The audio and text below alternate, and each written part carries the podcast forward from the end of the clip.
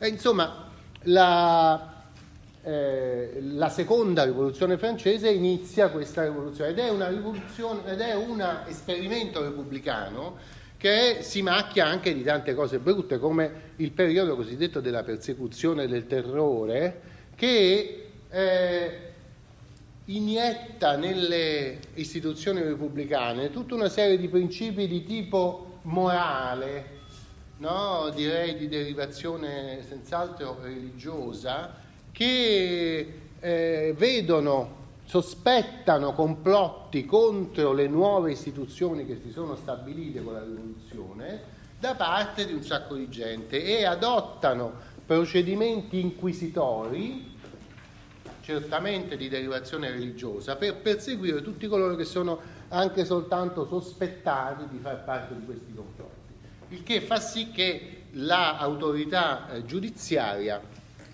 eh, abbia trascorso un periodo di eh, grandissima attività e che questa attività sia molto spesso sfociata con procedimenti sommari nella pratica della pena di morte, ghigliottina, eh, molto, il che naturalmente ha provocato tutta una serie di reazioni. Però eh, rimaniamo sul punto degli, degli elementi eh, del diritto che mutano. Uno degli elementi è proprio questo del diritto penale, per il quale dovete vedere il capitolo eh, di Mario Sbriccoli del, da pagina 187 in poi. Mm? Eh, l'individualismo che caratterizza l'ideologia rivoluzionaria è lo stesso individualismo che la eh, cultura illuminista aveva eh, diffuso come sotto forma di garanzie dell'individuo di fronte al potere giudiziario, al potere di correzione eh, che, che, è connaturata alla sovranità. No? La dottrina illuministica che poi viene concentrata in una figura particolare che è quella di Cesare Beccaria, che pubblica nel 1764 il libro famosissimo, un grande successo internazionale, dei delitti e delle pene. Mm? E su questo libro si concentrano tutti i meriti della uh, teoria illuminista del diritto penale. No? In realtà insomma, poi facendo studi storici approfonditi sono emersi tanti dubbi su questo libro, nel senso che alcuni hanno detto che Beccaria non era il personaggio in grado di scrivere un libro del genere, che faceva parte di un circolo di intellettuali che probabilmente hanno contribuito alla scrittura di questo libro, che dopo questo libro non è stato più capace di fare niente di buono, no? E quindi al, c'è stata tutta una serie di studi tra la fine del secolo scorso e l'inizio di questo in cui è stata messa in dubbio questa centralità del, del libro di Beccaria. Però in realtà nei fatti il libro di Beccaria è il simbolo del garantismo nel diritto penale proposto dalla cultura illuministica. Eh? Garantismo significa la, il riflesso nel mondo del diritto penale dei diritti di libertà e di uguaglianza che caratterizzavano il mondo del diritto civile. Abbiamo visto l'individuo esaltato come motore della società, no? la negazione di tutti quei poteri intermedi che limitano la libertà dell'individuo e lo fanno diverso dagli altri perché un individuo che fa parte di una certa corporazione è su un piano diverso rispetto a un contadino che non fa parte di nessuna corporazione, un individuo che fa parte del clero è sul piano diverso rispetto a uno che non ne fa parte, uno che è nobile, eccetera. No? La eliminazione di tutti i corpi intermedi rende tutti uguali e tutti titolari degli stessi diritti.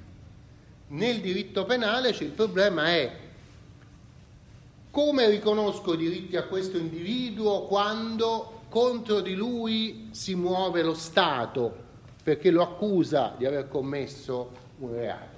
No?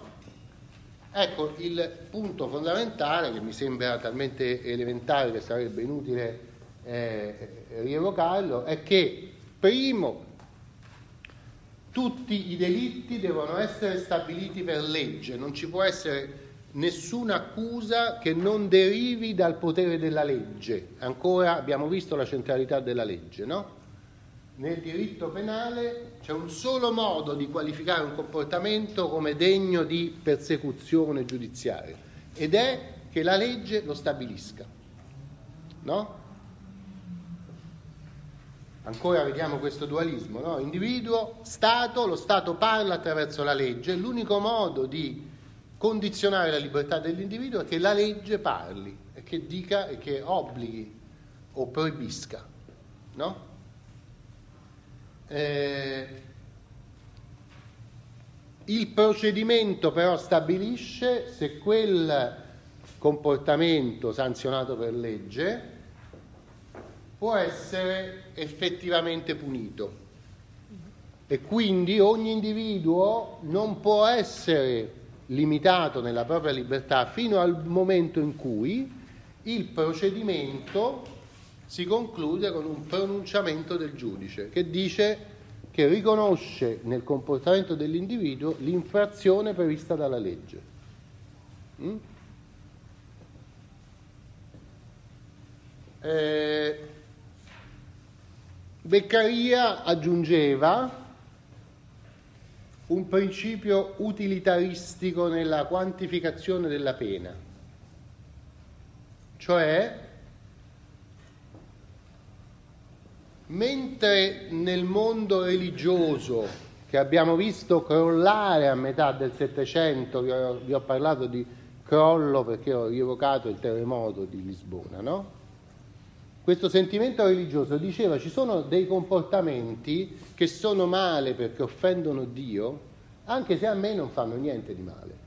Per esempio bestemmiare è un comportamento che era punito anche molto severamente, però in fondo non faceva, non, non arrecava del male alla società.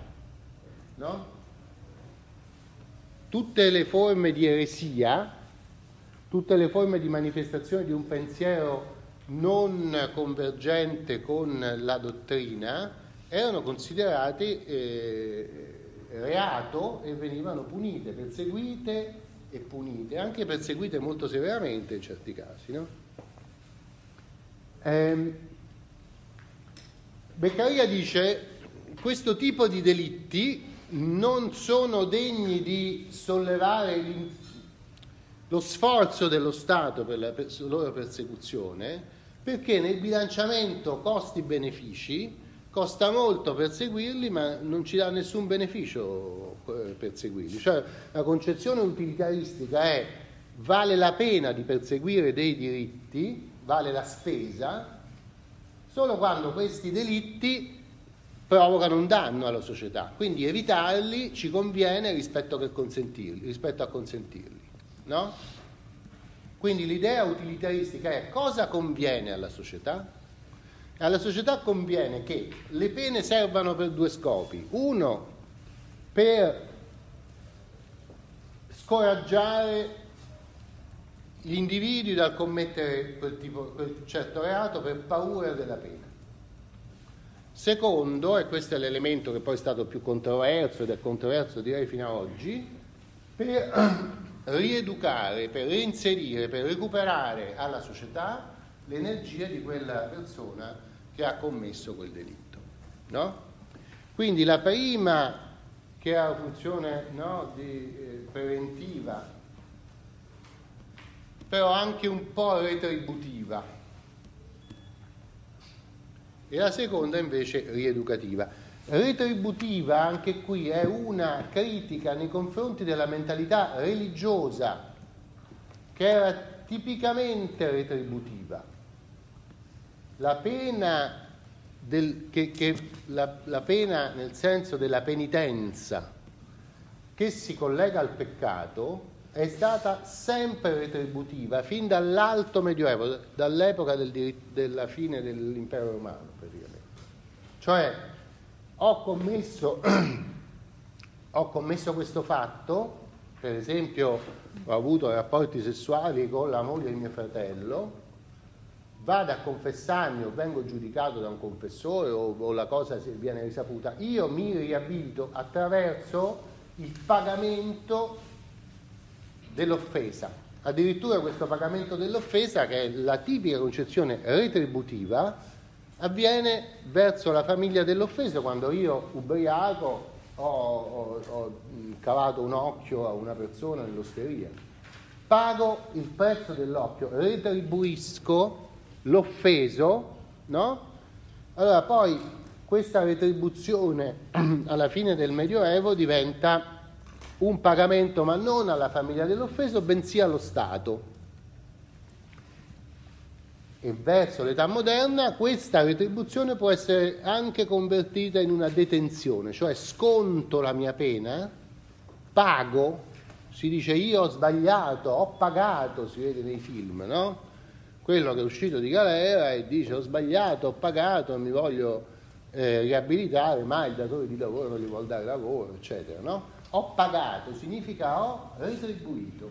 Chi? In questo caso, stranamente, perché in realtà è lo Stato che ha speso per detenere quel tizio in galera, non ha pagato il tizio, ha pagato lo Stato per dargli a mangiare, no? Però è un residuo di questa concezione retributiva che è legata al, al concetto di peccato, oltre che a quello di reato, per cui io devo risarcire Dio come ti dice il prete se vai a, far, a, a confessarti, ti dice Dio è arrabbiato, ma se tu dici dieci volte l'Ave Maria, lo ripaghi e smette di essere arrabbiato con te.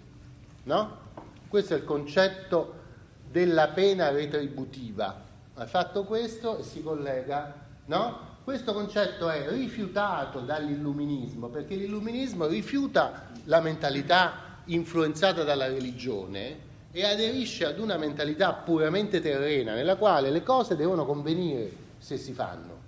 Non si fanno cose soltanto per un principio come è tipicamente nel, nel pensiero religioso. No? Quindi anche la data importante dei diritti delle pene esce dopo il terremoto di Lisbona, quando si dice Dio ci ha stufato, perché ha fatto morire tutta questa gente che era andata in chiesa a onorarlo e lui ha fatto crollare la chiesa in testa, no? E quindi basta con queste, con queste idee eh, puramente retributive, no?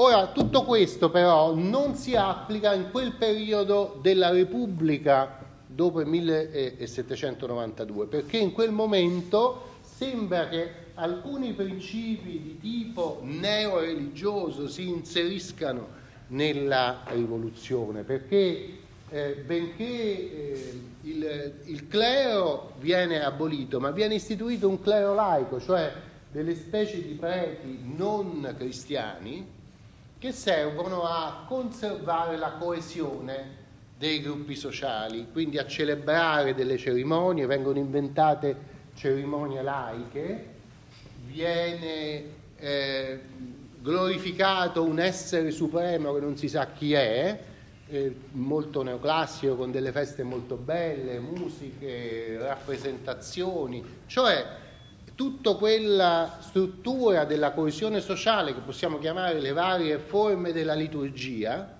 per cui si fanno processioni insieme, si canta insieme, si va a fare delle cose insieme, si trasferisce si, diventa laico, però rimane come, come struttura.